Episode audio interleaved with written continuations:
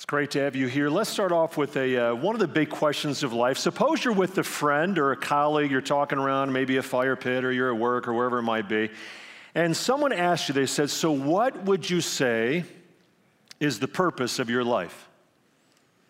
Like, what are you here for? How would you answer that? In the ups and downs of life, and when you, whether you're at the top of the mountain, you're in the valley, and someone were to ask you, why are you here? Like, what, what on earth are you here for? How would you respond? Is life meaningful for you? You have a good answer? Uh, there's a scene in the movie Matrix Revolutions. Any Matrix fans here?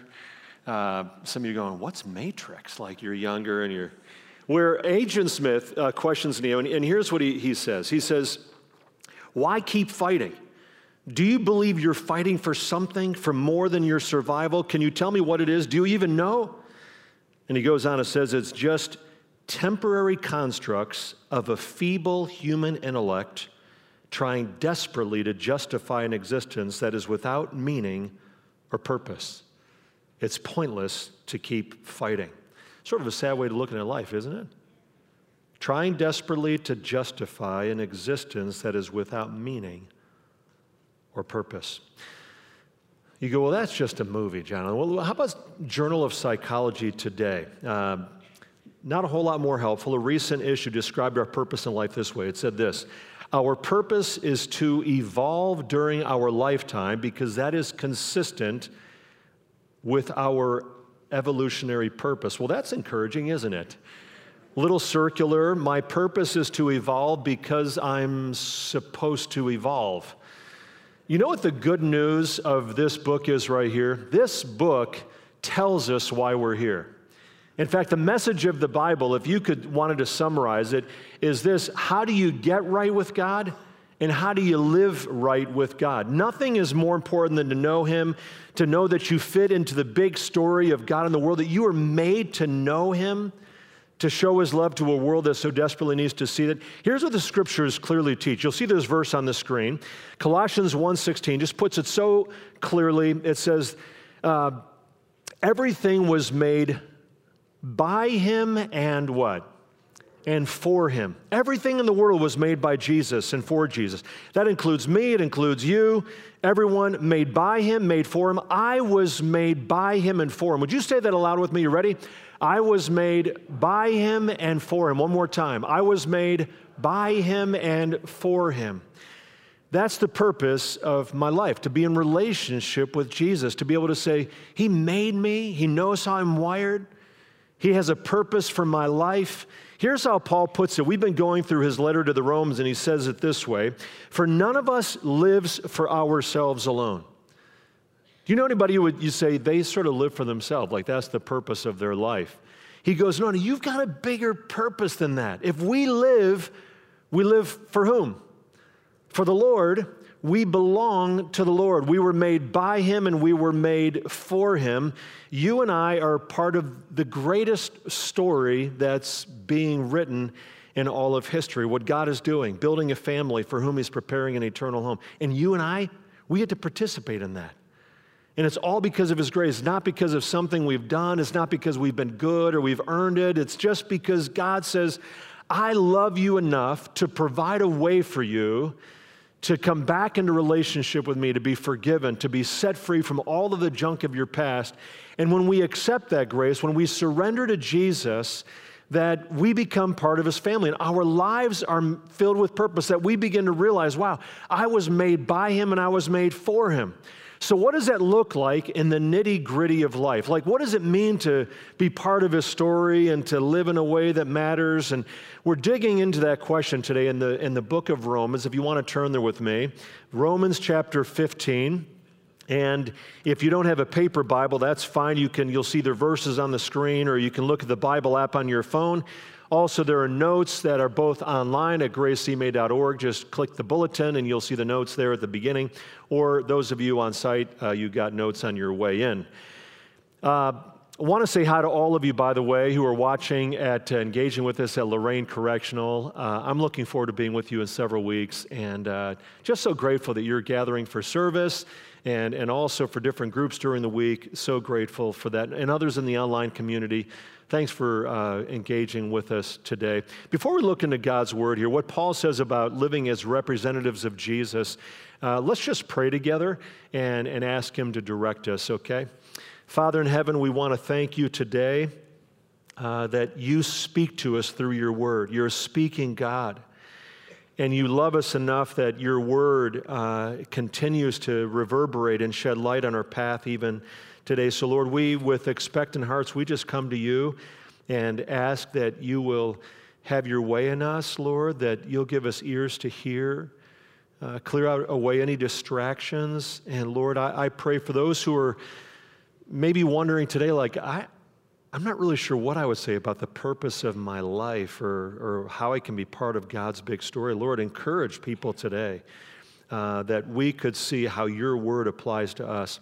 Lord, thank you for what you're doing in the children and youth at Grace, for a hundred and some uh, youth and adults who are on their way back. Uh, uh later today, from uh, this conference in Florida. Thank you for all that you did, Lord. May the stakes of their faith be driven deep. And Lord, for Beulah on the Road, a camp this week for a bunch of uh, elementary age kids as they have a blast together. I pray that they would also know how much they matter to you and that, uh, that they're loved by you and that you have great plans for their lives. And so, Lord, I pray it as they gather at the Olmsted campus this week. Lord, would you work in just a really neat way? Empower the young adults who are going to be leading, host families, Lord, for each family bringing a child. We just pray for, for you to, to do all that would be pleasing to you. Now, Lord, uh, thank you for being here with us, and thank you that you love us enough uh, to patiently work in our lives. In your name we pray. Amen. All right, Romans chapter 15, beginning with verse 1. We'll read the first several verses here. Here's what it says Paul writing, and he says, We who are strong ought to bear with the failings of the weak. In other words, you're strong in your faith. You're with other people who are maybe, you know, they're on, they're newer in the journey. And don't please yourself. Each of us should please our neighbors for their good, to build them up. For even Christ, God Himself, did not please Himself, as it is written, The insults of those who insult you have fallen on me. For everything that was written in the past was written to teach us, so that through the endurance taught in the Scriptures and the encouragement they provide, they might have hope. We might have hope. May the God who gives endurance and encouragement give you the same attitude of mind toward each other that Christ Jesus had, so that with one mind and one voice you may glorify the God and Father of our Lord Jesus Christ. Accept one another then, just as Christ accepted you, in order to bring praise to God. Here's what Paul's saying if you're living for more than yourself, your life, if you're part of God's big story, you're going to live for the people around you. And, and he's going to talk about that. Before we, we look at that, though, just one, let me just point out what he says about the source of our strength. Like, what helps us to keep on going every day and to be part of God's story? Especially when we get discouraged and we go, it feels really hard. Listen to what Paul says here in verse 5. He says, Our Heavenly Father gives us two things, both begin with E. What does it say? Endurance and encouragement. And he wants, he wants to give those to us. How does he most often do that? In verse 4, he says, For everything that was written in the past was written to teach us, so that through the endurance taught where?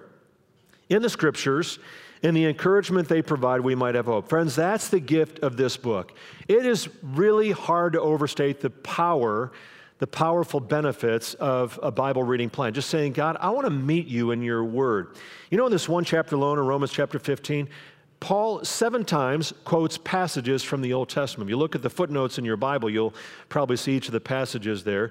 And, and here's what Paul says he says about the Scripture. He says, Every part of Scripture has something to teach us. Paul says, Everything was written, not just parts of the Bible. He says, Everything. Another place, he says, All Scripture is God breathed. Technical term for that is plenary inspiration. Would you say those two words with me? You ready? plenary inspiration. What that means is that all of the Bible, every part, is inspired. It's from God to teach us and shed light on our path. And one of the ways it happens, second benefit of really getting into God's Word, we see examples of endurance in the face of suffering. When you're wrestling, you get a cancer diagnosis, or you have a family member really in deep in addiction, or there's something going on where your marriage is, is deteriorating, and you go, I, I don't know what to do. Like, I, I'm just, I, I feel so tired, like I'm just to go on in the journey. And you read about that in the Bible, and you read about people like Hannah in the Bible who dealt with infertility and the pain of that. You read about the marriage of Hosea and how this guy, his wife, kept on cheating on him. You, you think of the toxic, dysfunctional family that Joseph was born into, and then he's rejected by his brothers and, and he's sold into slavery. And he's like, what? For years, like he's just, he's in prison, he's enslaved, and he's just going, what's the point of this? Or Esther, fearing for her life as she stands up for justice. And you watch how God is faithful to them in their weakness, and they're going like, I don't know, this, and how they experience this, uh, him and his power and, and their incredible loss and pain. And, and what Paul is saying here is he goes, let those examples inspire you and carry you on and strengthen you to live with integrity and to trust in God even when it doesn't make sense. Examples of endurance. Not only that, but we receive encouragement from the promises and power of God you know, that he's going to be with us the same way he was with others in history. There's a point when Joshua is receiving the baton from Moses. You remember Moses, the Ten Commandments, and leading the people of Israel, and then Joshua is his protege. And God makes a statement to Joshua that he can really make to all of us. He says to Joshua, He goes, As I was with Moses, so I will be what? With you. Do you know that God says that to you today? That he, he says to you, he looks at you and he says, As I was with Moses, as I was with Esther, as I was with Joshua and David and with Hosea and all these other people, I will be with you. That he's the same yesterday, today, and forever, and you can trust him. And so when you get into this book and you say, The same God that worked with these people, in history is the same God who is with me on Monday morning and on Wednesday evening, and when I'm going to a job interview, and when I'm facing something in court or whatever it is that I'm going through, that I can know that He is going to be with me. He's going to be with you. Um, this is what we gain from reading the scripture. If you don't have a Bible reading plan and you're like, I, I don't even know where to begin, you know, hundreds of people in our church family uh, are doing a one year Bible reading plan titled One Story That Leads to Jesus, because that really is what this book is all about. It's one story, one unified story that leads to Jesus. And I put a link in your notes. You see the little, uh, that little graphic on the screen that you can sign up for free and it tells you what to read every day. And one of the cool things about this plan is that there are brief videos really well done, like just four minutes, five minutes long, that explain every part of the Bible to you. If you're like, I don't even understand what I'm reading here, they, they, give this background video that just sort of tells you like the outline and traces themes. And so um, Paul says the scriptures were meant to teach us and to give us what? Endurance and encouragement. So if you're not into God's word, you know you're missing out on? Endurance and encouragement. I don't want that to happen to you. So, so eh, you can start today, just go, okay, I'm going to download that Bible reading plan. You can even listen to it, like you can just press the, the little microphone button and, and it'll, uh, you know, it'll play it for you as you're driving to work or whatever. All right, well, Paul goes on here. Knowing that we receive endurance and encouragement from God through his word, how do we live for Jesus today? Like, how can our lives make an impact? Because Paul's whole, whole point is this He's saying, we don't live for ourselves. If I wake up in the morning, I go, okay, how is life going to serve me today? Like, what is it? It's all about me, myself, and I. Paul goes, that's empty. And life is so short, and you come to the end and you go, so is that, isn't there something more? And so in Romans chapter 15, here in verses 2 and 3, here's what he says Each of us should please our neighbors for their good to build them up. For even Christ did not please himself. Two big points you're going to see in your notes if you're following along there. First one is this seek good for those who are different than you. He says, please your neighbors for their good, build them up. You know, it's the power of the gospel that enables us to do that. Because I am freely accepted by Jesus, I don't have to go around proving myself to other people. I don't need other people's acceptance to validate who I am. Like, uh, do they like me? How many likes do I got? How many, you know? I can just know, God, because I am freely accepted by you, I'm, I'm good. Like, I, I'm, I'm secure with you in order that now I can serve others. Look what Paul says here in verse 7. He says, Accept one another then, just as Christ has accepted you. He's saying, Because you've been accepted by Jesus fully, completely, like he just loves you, accept other people in that same way in order to bring praise to God. You know what I ask, uh, we can ask ourselves? Do, do, I, do I see my kids through the eyes of Jesus?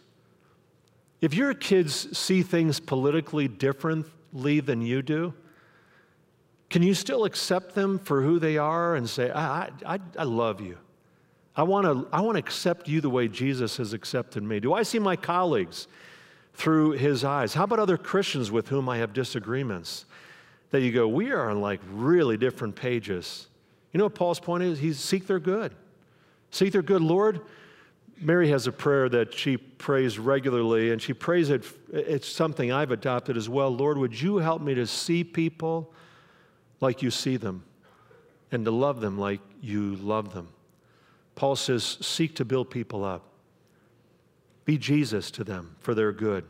Why do that? Paul's been clear through this letter of Romans. We show kindness to others because they're valued by God. In fact, when I treat others like that, God notices and He's pleased. Back in chapter 14, you look back a page, this is all one, Paul is writing a unified letter. And here's what he says in verse 18 He says, If you serve Christ with this attitude, your care for other people, you will please God and others will approve of you too. So then, let us aim for harmony in the church and try to build each other up. That's quite the impact, isn't it? If you value others, he's saying you, you listen to this, you please God, you gain the approval of others, not everyone, but, but some of them anyhow, and you build up God's family. He goes that when you seek the good of others, when you value them and you, you treat them as the treasure that they are to God, you, you sort of believe, you go, they were made by Him and for Him. I want them to know that. That when you value people in that way, that, that you're honoring the Lord. And something else powerful happens too. If you get the context of what Paul is writing here, he makes something else clear that multiracial unity is a powerful testimony to a watching world. Then and now, when Christians of different ethnicities worship together, the church is a model of grace to a broken world. A little background here. In that day, there was this thick animosity between Jews and non Jews or Gentiles. So you had two groups of people and they despised each other. I mean, the Jews looked at the non Jews, the Gentiles, as being sort of unclean. Like their practices are like, whoa, you know, if your child married, a, it was like, you know, God forbid. And on the other hand, the Gentiles looked at the Jewish people like the Romans looked at them, and they're like, what's wrong with those people? They're, all their customs are so different. We think they hate everybody else.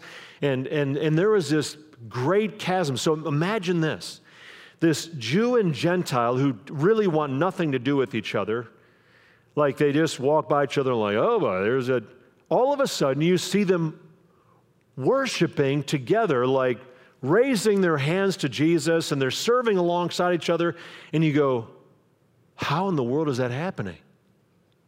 And, and, and then you hear it's because they have this common relationship with Christ, and you go, wow, there must be something to the power of God that's on display in the lives of these people. And Paul talks about this in verse 6. See the last phrase there in verse 6? He says, so that with one mind and one voice, he's saying, Jew and Gentile, can have one mind, one voice, that you may glorify the God and Father of our Lord Jesus Christ. One mind, you're unified around a clear mission. One voice, united in corporate worship. You know, I think Paul um, had in mind what we're doing today that, you know, we're saying we're singing together and we're worshiping Jesus from lots of different backgrounds, socioeconomic levels, ethnicities, you know, just different. Pittsburgh Steelers, Cleveland Browns fans in the same room, you know, honoring Jesus. And I was with a couple of guys here at Grace, and, and they're from outside the U.S. or from different part of the world, and they're from neighboring countries that really have a deep dislike for one another. And the one guy goes, So what is it like, like, you know, between the two countries? they start laughing. The one guy goes, So honestly, if we were not like followers of Jesus, and we're together like this, I'd probably spit on the ground in front of them. I mean, that's how much we, we, our people, we hate each other. The other guy laughed and goes, Yep, that's what would happen. And I go, Wow. So, and they go, But we're brothers in Christ. We're, we're, we're part of the same family. And, and you hear something like that and you go, God, thank you. Isn't that what our world even today needs? That, that you know, black and white and Hispanic and Asian and, and all the rest, and Republican and Democrat and, and rich and poor and CEO and, and, all the, and all the rest, we say, all one mind, one voice, all pointed to Jesus, saying, and for a watching world that's so polarized, to say, wow, the church is the place that's getting it right. Wouldn't that be amazing? Paul says, uh, you know, that's my heart for you. One more big point in this chapter. Not only is it that I seek the good of those who may be very different from me, Paul, we looked at last week, he said, some of you very different convictions and you don't see eye to eye on stuff. He says, seek each other's good, accept one another as Christ has accepted you. And then he goes on here, he says, to live for the Lord and not for ourselves means that we also remember people who haven't heard the gospel. Verse 20, listen to how Paul goes on. This is sort of the second half of Romans chapter 15, and this is a key verse here. Paul says in verse 20, My ambition has always been to preach the good news. That's about Jesus, his forgiveness. I have been following the plan spoken of in the scriptures where it says, Those who have never been told about him will see. And those who have never heard of him will understand. Paul says, I, I want us to go to the people who've never heard, they've never been told. Let me, illustration here. Let's say you live in a part of the world, you're in an impoverished village. People are sort of desperate because there's a shortage of water. And, and kids and, and adult alike are in danger of, of this, you know, just the, the water shortage, and it's, it's creating, the drought is creating a famine, and, and, and, and it's desperate and you are hiking and you find this gushing spring of water, what are you compelled to do? You say, if I really care about the people, I'm not just living for myself, I'm living for Him, and I live for the people who matter to Him. You're gonna do, you're gonna say, I'm gonna go to people who haven't been told, people who don't know. I'm gonna go and tell them, hey, there's a place where you can get water, you, you, you can quench your thirst. And Paul is saying spiritually, it's no different. That there are people around the world, people around us here who, who are saying, I'm thirsty. There must be something more to life. I don't know what life is all about. I don't understand my purpose. I, I, don't know the meaning. And Paul says, We have the answer that in Jesus we can know I was made by him and I was made for him. And Paul says, We have to get word to those who have never been told. He says, I'm going to go where the gospel's not yet been preached. And that's what compels us today. That's why our church, our denomination, if you're not aware, we're part of a group called the Alliance. There's about 2,000 Alliance churches in the U.S., about 20,000 more around the world. It's why we keep giving and sending and praying and going and giving some more. You're going to see a couple of big screen slides here. And uh, the fact is, not everybody has equal access to the gospel. You'll, you'll see here more than 4,000 people groups have little or no opportunity to know Jesus. 3.4 billion people remain unreached. Just like Paul says, they haven't been told. So when you take the red stripe there, that, that one part of no access, and you put it on a map, this is what it looks like. Um, you see the places there where people just, You'll see that our focus in Alliance missions has been very intentional, and remains that way. How 80% of Alliance international workers uh, live in that unreached uh, area, home to more than four out of five of the world's remaining unreached peoples. How do we reach out? We show the love of Jesus in all kinds of different ways, addressing poverty, providing medical care, disaster relief, theological education, church planting, broadcasting.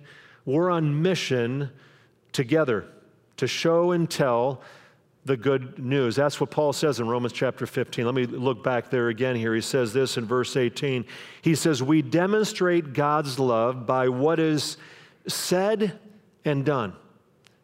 You show and you tell by the power of signs and wonders through the power of the Spirit of God. We show it by our actions and our kindness, you know, just the, the demonstration of our lives. And You know, the way we handle suffering, or a marriage is restored, or someone is set free from some kind of addiction, and people go, How does that happen? And then you tell it.